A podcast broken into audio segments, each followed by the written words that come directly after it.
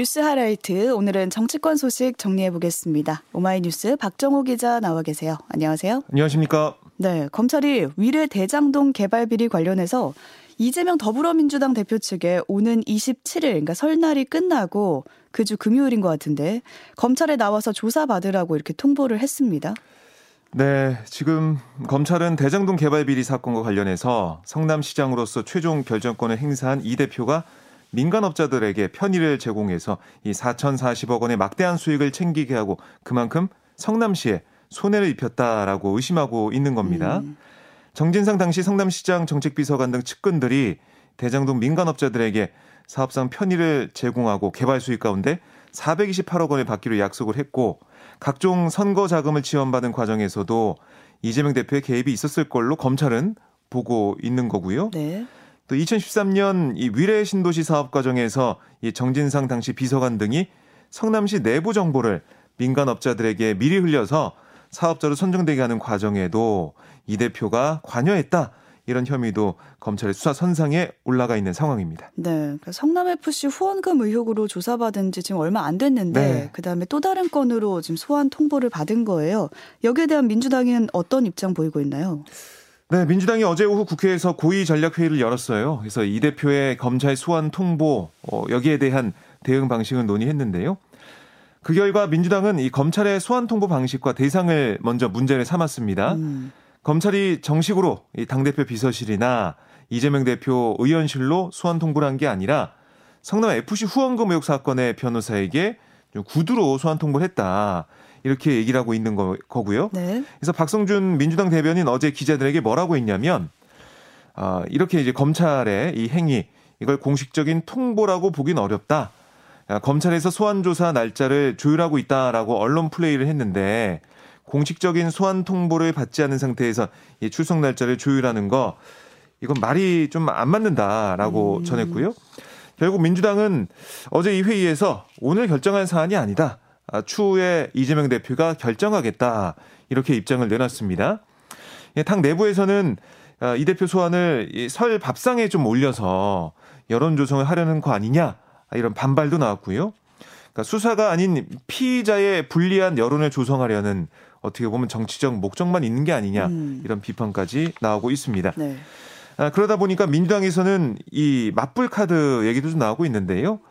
아, 대장동 의혹 관련 특검 얘기도 좀 하고 있고 아, 윤석열 대통령의 부인 김건희 여사가 아, 여러 가지 이 각종 의혹을 좀 받고 있는데 이 의혹과의 형평성 문제를 지적하면서 김건희 여사를 겨냥하는 이른바 쌍특검 카드 이것도 좀 고려 중인 걸로 전해지고 있습니다. 네, 민주당 입장을 살펴봤고 국민의힘은 조사에 당당하게 임하라 이렇게 압박하는 논평을 냈습니다. 네, 박정화 국민의힘 수석 대변인 논평을 통해서 검찰 질의서에 고작 다섯 줄 답변만을 보낸 지난 9월에 무성의함 또 당당하게 임하겠다면서도 서면 답변과 모르쇠로 일관했던 일주일 전에 이중성 이게 반복되지 않기를 바란다. 그러니까 말로만이 아니라 실제 조사도 당당하게 임하라라고 촉구를 했고요. 음. 또 국민들은 본의 아니게 이재명 대표와 대장동 일당이 주연과 조연인 비리 범죄 드라마를 연일 보고 있는데 이제는 끝을 맺을 때다 이렇게도 강조를 했습니다. 네. 앞서 언급한 이 두 건 말고도 지금 이재명 대표의 또 다른 사법 리스크가 변호사비 대납 의혹인데요. 이 사건의 핵심 인물인 김성태 전 쌍방울 회장이 곧 귀국을 합니다. 네, 김 전 회장이 이제 비행기에 탑승하는 순간 예, 대검 호송팀이 체포영장을 집행한 걸로 전해지고 있어요. 음. 예, 잠시 뒤 아침 8시가 넘어 어, 가면 인천공항에 이 비행기가 착륙을 하고 네. 김전 회장은 즉시 이 수원지검으로 압송될 예정입니다. 이 체포영장은 48시간 동안 유효한데 비행기에서 이미 뭐 6시간 정도 흐른 상황이기 때문에 검찰은 이미 공범들을 재판에 넘기면서 혐의가 상당 부분 확인된 이 대북 송금 의혹 아, 그리고 이화영 전 경기도 부지사에 대한 뇌물 혐의 이걸 먼저 조사한 다음에 구속영장을 청구하지 않겠냐 음. 이런 관측이 나오고 있습니다. 네. 아, 또 검찰은 이재명 민주당 대표의 선거법 위반 사건과 관련해 변호사비를 대신 내줬다는 의혹에 대해서도 확인하겠다 이런 얘기를 하고 있는데 아, 이 대표는 수임료가 3억 원이라고 했지만 검찰은 더 많은 액수가 이 쌍방울 계열사 등을 통해 지급됐을 걸로 보고 있어요. 뭐 음. 뭐 20억이 넘는다 이렇게 얘기하고 있는 건데요. 하지만 이 김성태 전 회장 그저께 KBS 인터뷰에서 뭐라고 했냐면 이재명 대표를 만난 적도 통한 적도 없다라고 음. 밝혔고 이재명 대표도 지난주 어, 유튜브 방송에서 어, 이런 여러 가지 이, 이 관련 의혹에 대해서 황당무계하다 이런 반응을 보이고 있어요. 네. 뭐이 쌍방울 뭐 내일을 사이 본 거밖에 없다. 뭐 이렇게까지 예, 농담식으로도 얘기하기도 했는데요. 어, 어떻게 이제 조사가 진행될지 뭐 일각에서는 검찰 조사를 거치다 보면 또 김성태 전 회장의 진술이 또 달라지는 게 아니냐 음. 어, 이런 의혹도 좀 가지고 있는 것 같은데 우선 검찰 조사를 좀 지켜봐야겠습니다. 네, 오전 중에 귀국을 한다고 하니까요. 사건 어떻게 진행되는지 봐야겠습니다. 국민의힘 당대표 출마를 놓고 장고를 이어가고 있는 나경원 전 의원 어제는 현충원에 가서 이승만, 박정희, 김영삼 전 대통령 묘역을 참배했습니다. 네. 나전 의원은 이 어제 페이스북에 묘역 참배를 공개했어요. 그래서 뭐라고 했냐면 앞으로도 보수 가치를 지키고 자랑스러운 보수를 만들기 위한 저의 길은 계속될 거다. 우리는 오늘만 살 수도 없고 내일만 기다릴 수도 없다. 영원히 사는 그런 정치를 하겠다. 이렇게 적었습니다. 음. 그러면서 저는 말 그대로 정통 보수다. 한 번도 당을 떠나본 적이 없는 보수의 원류다라고 자신할 수 있기 때문이다. 이렇게도 얘기를 했는데, 네. 어, 뭐 통상 정치인들이 정치적 결심 전후로 전직 대통령 묘역을 방문하는 경우 우리가 많이 봐왔죠. 음. 어, 그리고 어, 영원히 사는 그런 정치를 하겠다. 어, 이렇게 적은 걸 봐도 어, 지금 뭐 시류에 흔들리는 정치가 아니라 내가 보수 의 정당에서 계속해서 탈당도 안 하고 지켜왔던 그런 가치를 계속해서 보여주겠다. 어, 이렇게도 해석이 되거든요. 이것만 봐서는 이제 사실상 출마하는 쪽으로 마음을 굳혔다. 이렇게 느껴지긴 하거든요. 그렇습니다.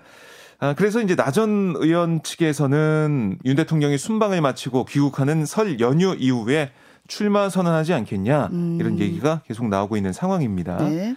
아, 그리고 나전 의원이 어제 오후 서울 중구 한 식당에서 오세훈 서울시장과 만찬 회동 전에 기자들에게 뭐라고 했냐면 그러니까 친윤 핵심 장재현 의원이 대통령을 위하는 척하며 이 반윤의 우두머리가 되겠다는 거다. 이렇게 비난한 것에 대한 질문을 받고 어, 윤석열 정부의 성공을 위한 친윤이 돼야 하는데 자꾸만 그들끼리의 친윤, 배제하는 친윤으로는 성공하기 어렵다. 이렇게 꼬집었어요. 음. 아, 그리고 저는 사실은 죽었다 깨어나도 반윤은 되지 않을 것 같다. 네. 이렇게 얘기를 했고 또 정말 우리가 어떻게 찾아온 정권이냐 아, 저는 다시는 정권을 빼앗겨서는 안 된다 생각한다. 아, 그렇기 위해서는 우리 모두 친윤이 돼야 한다. 이렇게 강조를 했습니다. 아, 그리고 이 앞서 나경원 의원이 SNS에 이 아랍에미리트의 40조 투자 결정 소식을 언급하면서 가슴이 벅차오른다. 이번 투자 결정은 정권 교체와 윤 대통령의 강한 의지가 이끌어낸 성과다라고 신경을 밝혔는데요. 이게 당내 윤핵관과의 친윤과의 대립구도 속에서도 여전히 이 친윤은 모두를 음. 이어가려는 의지를 좀 보이고 있는 것 같고요. 노선을 확실히 하는 것 같아요. 그렇습니다. 아, 이 친윤에서는 나경원 전 의원이 친윤이 아니다라고 계속 얘기하고 음. 있고 나경원 전 의원은 나는 친윤 맞다 이렇게 얘기하고 있는데 아, 뭐 결국 윤 대통령을 누가 더 잘 보필할 수 있을 것이냐, 아, 누가 더 어, 또 합을 잘 맞출 수 있을 것이냐 이런 경쟁도 펼치고 있는 모습이에요. 네. 어쨌든 계속해서 나경원 전 의원에 대한 스포트라이트는 이어질 것 같습니다. 음.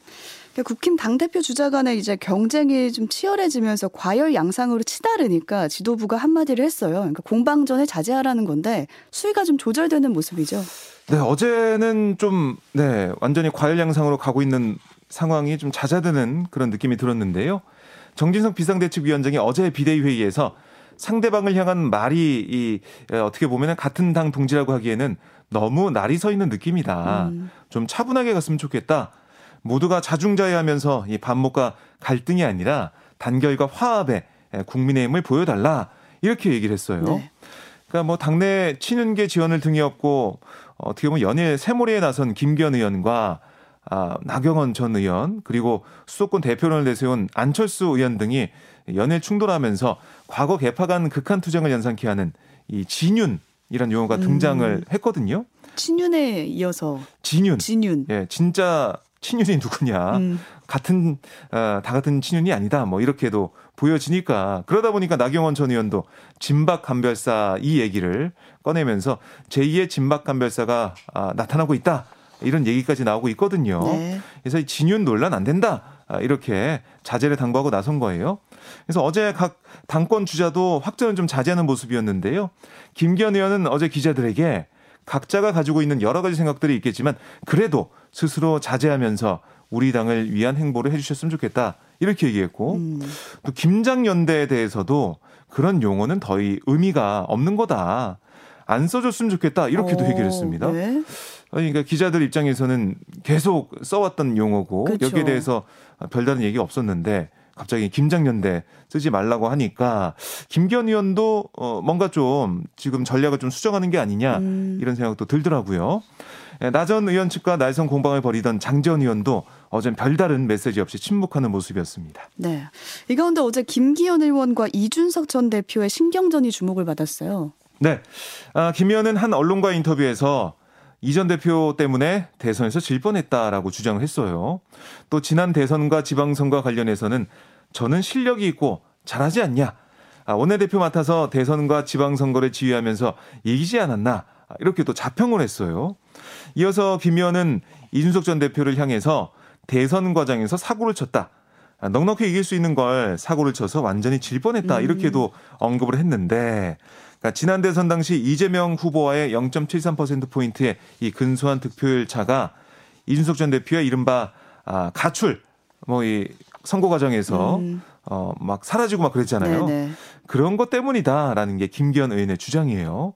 아, 그런데 바로 이준석 전 대표가 페이스북에 아, 김 의원의 주장을 반박을 했습니다. 아, 이 발언이 담긴 김기현 의원의 이제 기사를 공유하면서 원래 상황을 잘 진단하고 그에 맞는 해법을 내는 게 정치의 기본이다. 대선 때 이준석 때문에 질 뻔했다는 분은 데이터와 민심과 현실을 무시하는 거다. 음. 이렇게 적었습니다.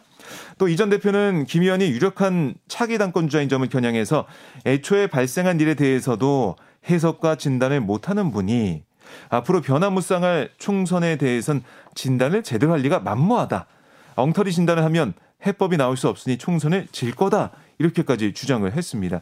아, 또 입 씻는 것을 넘어서 뒤통수까지 가지는 말자. 음. 아, 이렇게 얘기하면서 어제는 당권 주자들 간의 이 신경전이 아니라 아, 당권을 도전하는 김기현 의원과 아, 전임 당대표 음. 이준석 전 대표 간의 신경전이 벌어졌습니다. 그러게요. 이 전당대회를 앞두고 지금 국민의힘에서는 다양한 갈등이 좀 벌어지고 있는데 이를 바라보는 민주당의 입장도 궁금합니다. 네, 박홍근 민주당 원내대표 어제 최고위원 회의에서 뭐라고 했냐면 집권 여당을 국민의 힘이 아니라 아, 윤심의 힘으로 만들어서 아, 재앙적 통제로 당 위에 군림하겠다는 대통령의 의도에 입이 다물어지지 않는다. 정작 국정은 내팽개친 채 당권 장악에만 혈안이다. 아, 초등학교 반장 선거도 이렇게까지는 못할 거다 이렇게 비판을 했고요.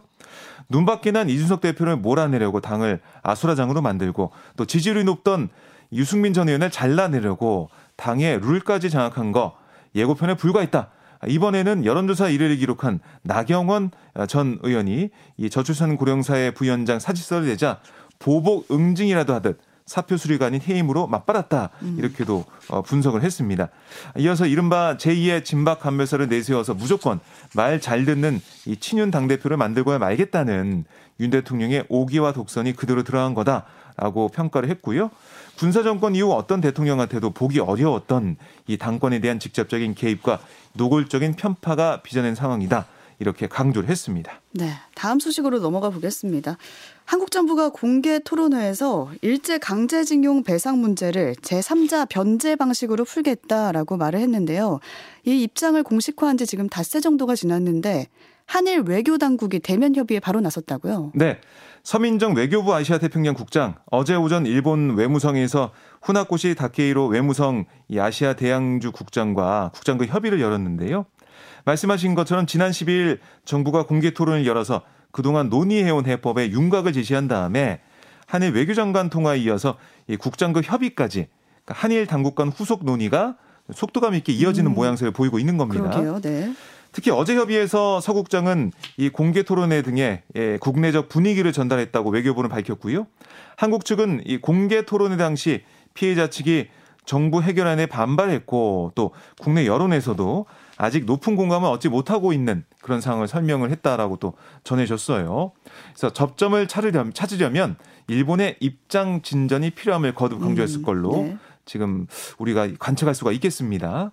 그러니까 정부는 이 토론회에서 어떤 얘기를 했었냐면 2018년 대법원의 이 배상 확정 판결을 받은 피해자들이 제3자인 일제강제 동원 피해자 지원재단 여기에 재원으로 판결금을 대신 변제받는 방안, 음. 뭐 제3자 변제 이렇게 얘기하고 있던데 이 방안을 제시를 했어요.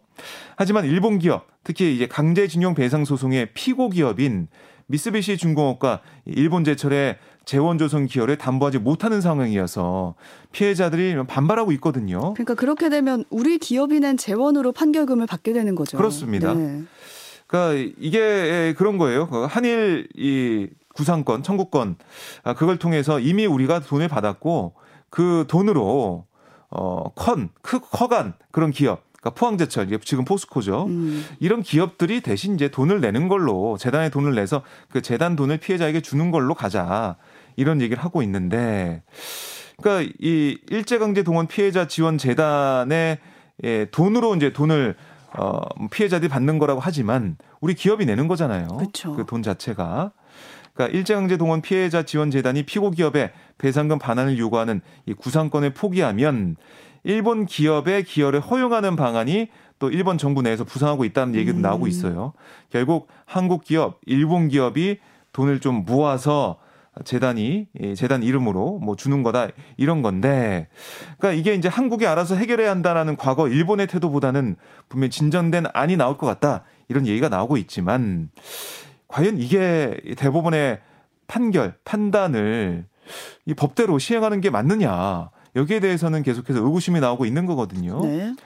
아, 한국에서는 어쨌든 아, 피해자들의 반발이 이어지고 있기 때문에 이게 어떻게 흘러가게 될지 모르겠지만 어쨌든 이, 이 한국과 일본 기업들이 판결금 지급을 위한 출연금을 낼 경우에는 향후 배임 문제까지 거론될 수 있다는 얘기가 나오고 있어요.